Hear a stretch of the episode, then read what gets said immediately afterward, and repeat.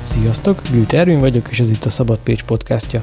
Ebben az adásban Vatai Évával, francia és drámaszakos tanárral, a kékhajú ellenállóval beszélgetünk. A tanárhiányból fakadó túlterheltség, a vírus helyzetre adott rossz válaszok, a méltatlan fizetések és az oktatás politika problémái miatt a tanároknak elege van.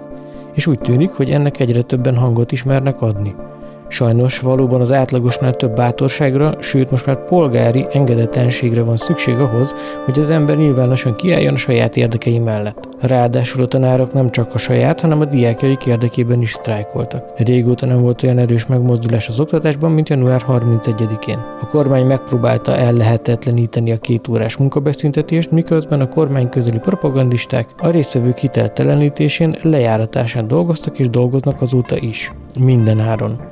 Pécsi Lővei Klára gimnázium egyik tanárát, Vatai Évát is megtalálták, aki a Telex cikkében arccal is vállalta a tiltakozást, és akinek, ha jól értettem a propagandisták mondani valóját, a három legnagyobb bűne, hogy, hogy SFM maszkot viselt, hogy kék a haja, és hogy kitüntette egy soros szervezet. A házi feladatot nem végezték el alaposan a propagandisták, így a tanárnő vitathatatlan érdemeinek nem jártak utána, és ezért a reakciókra sem számíthattak. A diákjai sorra és egyértelműen álltak ki a tanárnő mellett, minden felületen megpróbálták megvédeni. A közkedvelt francia és dráma tagozatos tanárnő az évek során több francia állami kitüntetést is kapott a tevékenységért, sőt, egyet még a magyar államtól is. Utóbbinak a szépség hibája, hogy Hoffman Rózsa egykori oktatásért felelős államtitkár adta át. Viszont Vata Éva elmondása szerint a legelőkelőbb díja az Emberség erejével alapítvány által alapított emberségdíj, mert a valós értékeit főként az igazságérzetét díjazták. A toleranciát, demokráciát, szabad vélemény nyilvánítást hirdető és gyakorló tanárnővel erről is beszélgettünk mennyiben változott az oktatás helyzete nyár óta, vagy illetve ősz, idején ősszel, amióta gyakorlatilag vonatkozik rátok a meleg ellenes törvény, az LMBTQ ellenes törvény? Mióta megszületett ez a törvény, azóta e, rettenetesen rosszul érzem magam, én személy szerint. Már csak azért is, mert egy olyan e, mikrokörnyezetben élek, a Lővei Klára Gimnázium magyar-francia két tanyerű tagozatán, ahol talán az átlagnál is elfogadóbbak vagyunk.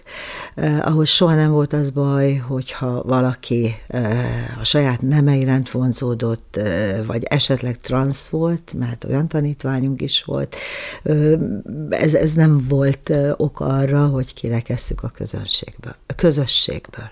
Uh-huh. És akkor hogy éled meg? Tehát, hogy most történt ezáltal valami változás a ti életetekben?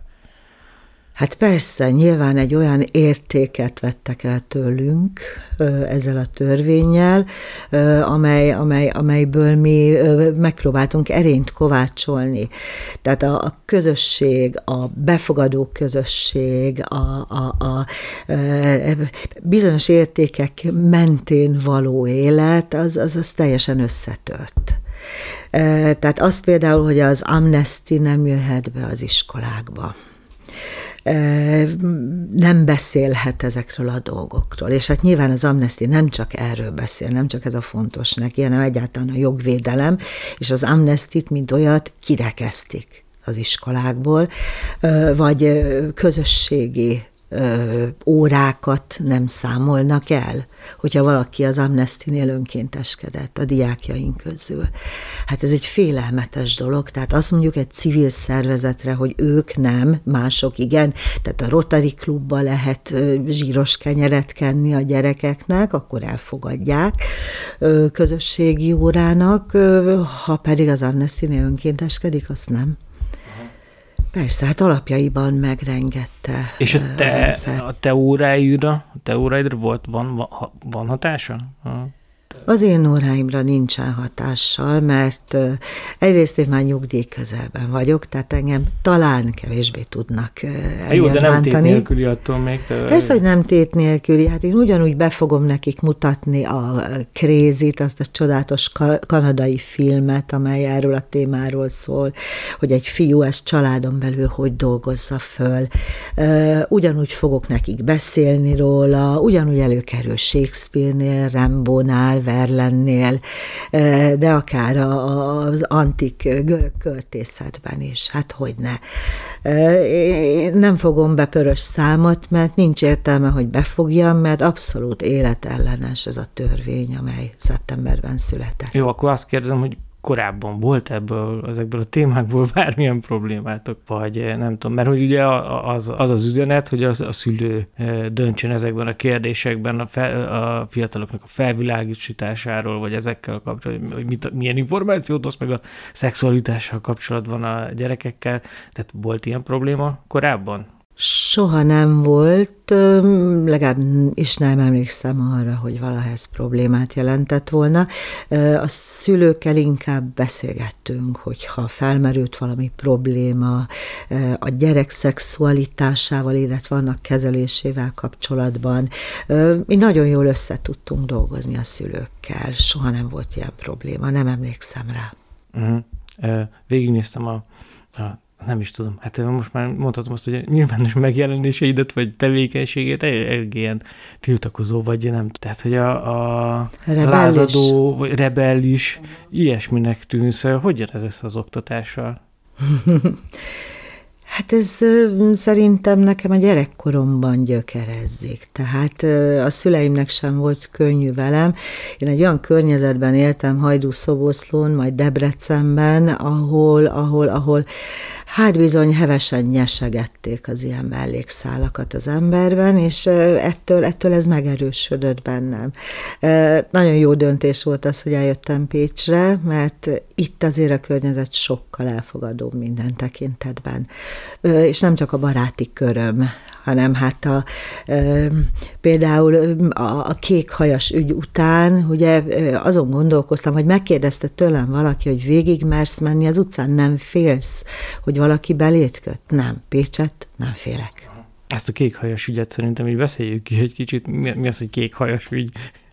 Ezt hát hogy élted a... meg? Mi az, és hogy élted meg? Ezt kérdezem. Hát amikor volt ez a két órás pedagógus sztrájk, akkor a Telex újságírója lefotózott engem a gimnáziumban. SF és maszk volt rajtam, mert hát én azt tudatosan hordom az SFE ügy óta tiltakozásul. Ez a maszk volt rajtam, és ráadásul van elől két kék tincs a hajamban, és hát ez a fotó valahogy fölkerült a Facebookra, illetve nem valahogy, hanem David Daniel. Nem, Deák Dániel. Deák Dániel. Hívták, nem, nem a nevét, csak remélem, nem, remélem nem kell sokáig nevét Nem méltó arra, hogy megjegyezzem a nevét, úgyhogy ilyenkor ezt... Én is először mentem fel az ő profiljára, és hát láttam azt a sok-sok mocskolódást, és a kollégáim még meg is mosolyogtak, hogy na, tessék, hogy megint támadási felületet adtál magadon, de nem kellett sokat várni, mert jöttek a diákjaim, akik bebe válaszoltak oda. Pár másodpercig maradtak fönt ezek a kommentek, azokat rögtön törölték, illetve a diákokat letiltották az oldalról. Ja, pedig maga, amit írt, az viszonylag tényszerű volt, tehát, hogy hát leírta azt, hogy mi van rajtad. Persze tehát kivéve talán egy mondat, tehát hogy ez a valami olyasmi volt, hogy hogy pártpolitikai akció, uh-huh. vagy valami ilyesmi. Te is pártpolitikai akciónak éled meg ezt, ami, ami most zajlik a, Ah. Nem, abszolút nem. Hát ez, ez, ez, ez olyan igazságtalanságok történnek a mai társadalommal, hogy teljesen mindegy lenne, hogy melyik párthoz mi köthető. Az előbb említetted az LMBTQ ügyet, a törvényt, aztán az SFL került elő az előbb. Hát persze, hát olyan borzasztó igazságtalanságok, hogy akkor is tiltakoznék ellene, hogyha, hogyha nem ellenzékben lennék, mert hát ellenzékben vagyok, hiszen ehhez a kormányhoz csatlakoznak ezek a döntések, vagy az egyetemeknek az enstandolása. Tehát hogy ne? az igazságtalanságok ellen szólalok fel. Én nem tartozom egyetlen ellenzéki párthoz sem.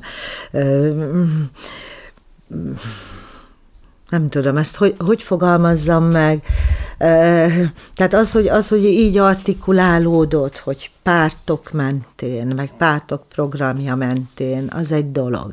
És tényleg nagyon szépen köszönöm Péter Fiatillának a kiállást, Mellát Tamásnak, vagy akár Márki Zai Péternek, de nem értük csinálom, magamért csinálom, és a diákjaimért csinálom. Tehát, hogy utána a kékhajas dolog után, ugye, hogy ezt folytassam, ugye a diákjaim másnap, amikor már nem is voltam Pécset, mert egy konferenciára mentem Franciaországba, ugye Nantban bekapcsoltam a telefonomat, és láttam, hogy kékbe öltözve jöttek az iskolába, és ö, oda is írták, hogy ez, ez az én védelmemre, vagy a velem való szolidaritás miatt történt így. Na hát akkor elkezdtek folyni a könnyek a szememből, tehát hogy, hogy ez egy csodálatos dolog, de hogy erre azt mondani, mint ahogy a fejéjebb valóim, hogy politikailag ö, lázítom a fiatalokat, mert hisz a kék az ellenzéknek a színe, hát ez azért mindenen túlmegy. Uh-huh. Um, feljebb valóidat említetted, ez uh, iskolán belüli, vagy már a fölötti? Mert hogy ugye most uh, nem, nem csak az iskolában vannak feljebb valóid, vagy nem tudom, feletteseid, hanem ez mindenhol, mindenhol konfliktust okoz, minden szinten konfliktus, kollégákkal konfliktus? Nem, a kollégákkal nem volt konfliktusom, abszolút senki nem jegyzett meg semmit többen írtak, gratuláltak, féltettek, drukkoltak nekem. Én még ennyi kedves emberi üzenetet nem kaptam. Ezek, ez, ez egy nagyon-nagyon szép történet volt számomra. Mhm. Hát akkor én kicsit még árnyalni, mert azért voltak olyan, nem tudom, ilyen hát a kormánypárthoz, meg a propagandához köthető oldalak, akik még jobban beleásták magukat, és a, a te munkásságodba is meg azt is kiemelték, hogy, hogy ilyen klasszikus ellenzéki tüntető vagy, illetve a, hogy is, hát ugye a, a, nyilván soros neve is felbukkant, uh-huh. nem véletlenül, mert hogy tavaly te kaptad a, az emberség erejével alapítványtól az emberségdíjat, tehát hogy olyanokkal támadnak, amik szerintem nem tudom, hogy ezek, ezek neked fájnak? Nem, egyáltalán nem fájnak. Én ö, rettentesen büszke voltam erre a díjra. Ez volt eddig életemben a, a legelőkelőbb díj számomra, amelyek tényleg a, a, a valós értékeimet díjazták.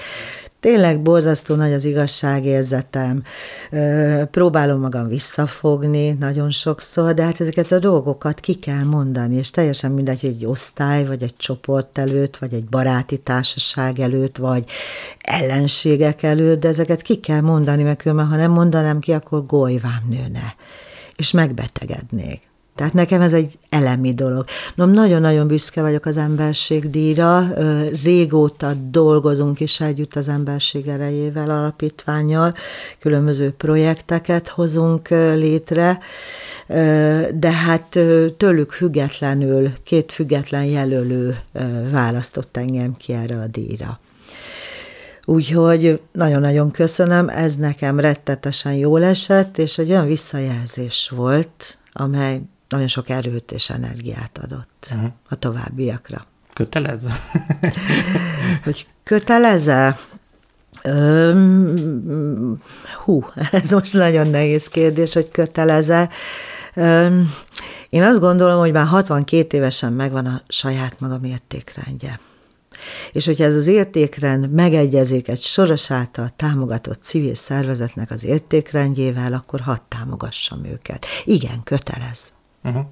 Jó, a kicsit csapongok, de hogy az oktatásról még egy kicsit, meg erről a sztrájk helyzetről még egy kicsit beszélgessünk, mert szerintem, hát ugye nehéz is erről tájékozódni, hogy miért, miért van egyáltalán sztrájk helyzet. Sok szülő nem feltétlenül tudja, hogy ti miért, miért sztrájkoltok, miért sztrájkoltatok, miért fogtok sztrájkolni, miért most? Tehát ez a kettő kérdés. Miért most és miért? Hát mert annyira el mérgesedett, elgenyesedett már ez a seb, amelyet rajtunk ejtett. És nem csak ez a kormány az ezelőtti kormányok is, hogy azt gondolom, hogy most tedd be a pohár.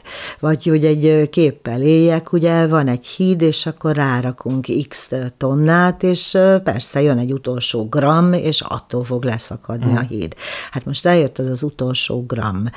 Tehát eddig is nagyon-nagyon rossz helyzetben voltunk. Ugye a, a, a alulfizetettség, a végtelen kihasználtság, mert kihasználnak bennünket, elhasználódunk, rengeteg az administratív teher, kifizetetlen túlórák, de ezzel szemben számomra a leges, legnagyobb és legerősebb érv az, hogy a gyerekekből csinálnak zombikat.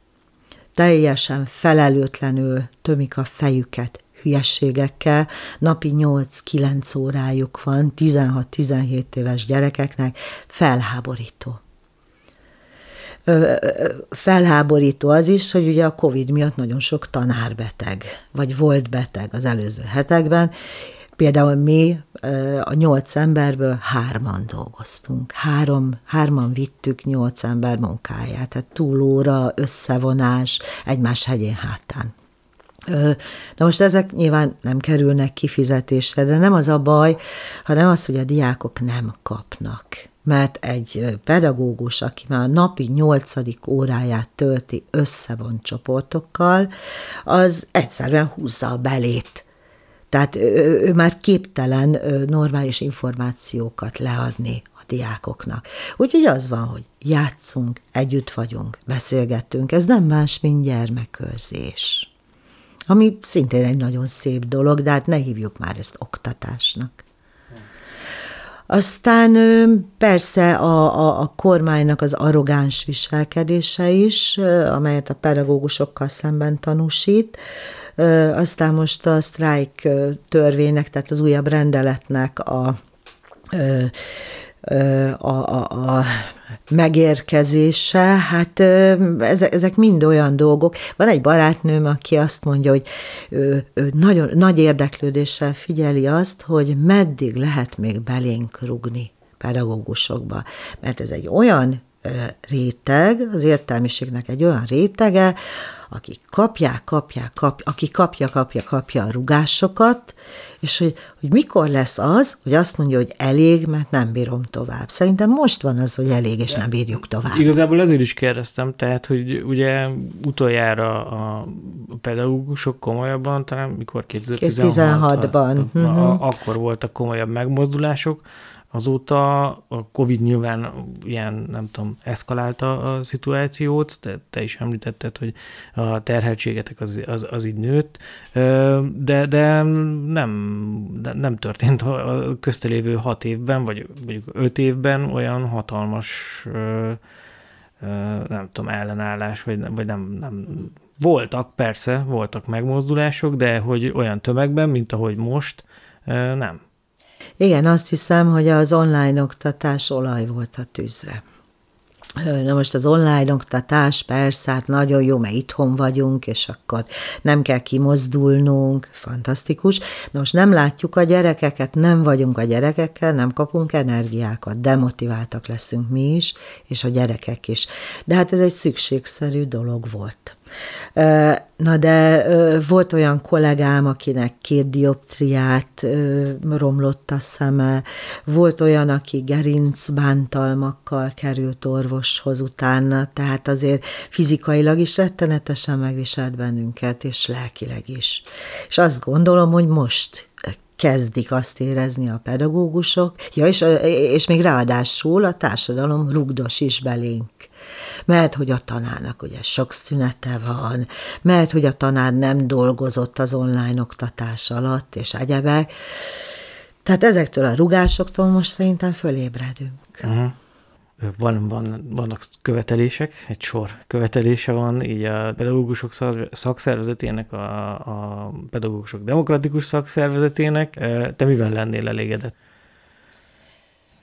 Fú, Hát mi is lenne az? Én, én azt hiszem, hogy ezt a házat, vagy ennek a háznak a maradékait már le kéne bontani, és új házat emelni. az alapoktól kezdve. Tehát ez a legutóbb elfogadott NAT akkor a, a, a, teljesen feleslegesen ö, struktúrált órák, a rettenetesen sok tanulnivaló a gyerekeknek, tényszerű tanulnivaló. Mert azért valljuk be, nagyon sokszor a gyerekeket, gyerekek fejét tömjük, de tényeket, tényeket tanítunk nekik, gondolkozni viszont nincs időnk megtanítani őket emellett. Tehát mindig az anyag, az anyag, az anyag és aztán eljutnak az érettségére, én az új érettségét most nem minősítem, botrányosnak tartom nagyon sok tantárgyból. Már nem fogok olyan szituációba kerülni, hogy érettségiztetnem kell gyerekeket, de mélységesen felháborít az, ahová tartunk. Azzal lennék elégedett, hogyha az oktatást hozzáértő emberek vezetnék az oktatási törvényeket olyan emberek hoznák meg, akik tudnák legalább azt, hogy hány lába van egy gyereknek. Nagy, nagyon nehéz erről beszélni, mert az utóbbi években én eltávolítom magamtól ezt a dolgot. Látom, hogy nagyon-nagyon rossz irányba vagyunk, és azt is látom, hogy süllyed a hajó, és ezért gondolom azt, hogy erre a házra már nem lehet építkezni. Hát pedig most zajlik a tanárképzésben is egy reform, ha jól tudom, tehát hogy ez a, a nem? Tehát, hogy a, ismét megreformálják az egyetemi oktatásban a tanároknak a képzését, hogy nem egységes képzési rendszer lesz, akkor e, e, ezzel sem foglalkozol te már, tehát hogy ezt nem. már elengedted ezeket a dolgokat. Nem, teljesen a, elengedtem. Ami, ami most azért azt célozza meg egyértelműen, hogy a tanárhiánynak az enyhítése, tehát hogy könnyített fel, hát ezt már vitatják, hogy könnyített fel, de hogy másfajta, nem tudom, hányadik tanár képzési reform ez így az elmúlt időszakban, akkor ezek szerint ezekkel te már nem foglalkozol nem foglalkozom, nem nagyon érdekel sem a kimenet, sem a bemenet, egyszerűen csak azt látom, hogy nincsenek fiatalok. És ez borzalmasan rossz hatással van egy tantestületre. Vagy egy munkacsoportra. Hát például az én helyemre, mert én nyugdíjba megyek ebben az évben, az én helyemre például rettetesen nehéz volt tanát keresni. Volt olyan régi tanítványom, a szívem majdnem szakad, a szívem majd megszakadt, akit hát mi tanítottunk, mi képeztünk, tudtuk, hogy ő mit ér, elvégezte az egyetemet, minden papírja megvolt ahhoz, és szándéka is, hogy hozzánk jöjjön, és mikor meghallotta azt, hogy mennyi lesz a fizetése, azt mondta, hogy ezt ő nem engedheti meg magának. Rettetesen szomorú lett, és elment és én nagyon büszke vagyok rá, hogy elment. De azért még egy dologra büszke vagyok, hogy éppen pár napja jelentette be a fiam, a legkisebb fiam, hogy beadta a, a felvételi papírjait francia tesi osztatlan tanárképzésre. És nem tudtam neki mit mondani, de valahol örült a szívem. Azt kellett volna mondanom talán, hogy ne, ne, te ezt ne csináld, de azért valahol ott van bennem a remény, hogyha öt év múlva ő végezni fog, akkor már nem ilyen körülmények közt fogja kezdeni a szakmáját, mint ahogy egy mostani pályakezdő. De tényleg mondjak valami pozitívat? Mondják pozitívat. Tehát, hogy például ez a, ez a kék hajas ügy is, tehát én nem biztattam a diákokat, itthon se voltam. Ők álltak ki, és tették azt meg, amit megtettek. Én tehát, hogy, hogy úgy fogok elmenni évvégén, hogy basszus, csináltam valamit. Valamit, valamit azért csak tehettem, amitől, amitől úgy látszik, hogy működnek a dolgok. Igen, hát nagyon sok utazás, vagy éppen az FTLF, amit szervezünk a diákokkal, a francia színjátszó fesztivál, és az a hihetetlen energia, meg szeretet, amit adnak munka közben, mert szeretik azt, hogy valami más csinálunk, mint a tanórák. Tehát ez például fantasztikus. Iskolán kívül annyira jól lehet velük dolgozni. Már iskolán kívül is, mert hál' Istennek olyan tárgyakat tanítok, mint dráma, vagy francia, vagy civilizáció, ahová még a demokráciára nevelés is bevihető, anélkül, hogy én ellenzéki lennék, mert ugye a demokrácia az, az kell, az fontos. Ahhoz nem kell ellenzékinek lennem, nem? Demokráciában élünk. Reméljük. Jó, köszönöm szépen. Ez volt a Szabad Pécs podcastja. Ha tetszett, akkor kövess minket Spotify-on, Apple és Google podcast vagy éppen YouTube-on. Ha kérdésed, észrevételed van a műsorral kapcsolatban, akkor ír nekünk a szabadpécs.hu címre. Ha támogatni szeretnél minket, akkor ezzel kapcsolatban minden információt megtalálsz a támogatás.szabadpécs.hu oldalon, és nézd meg a linkeket az adás leírásában. Köszönjük!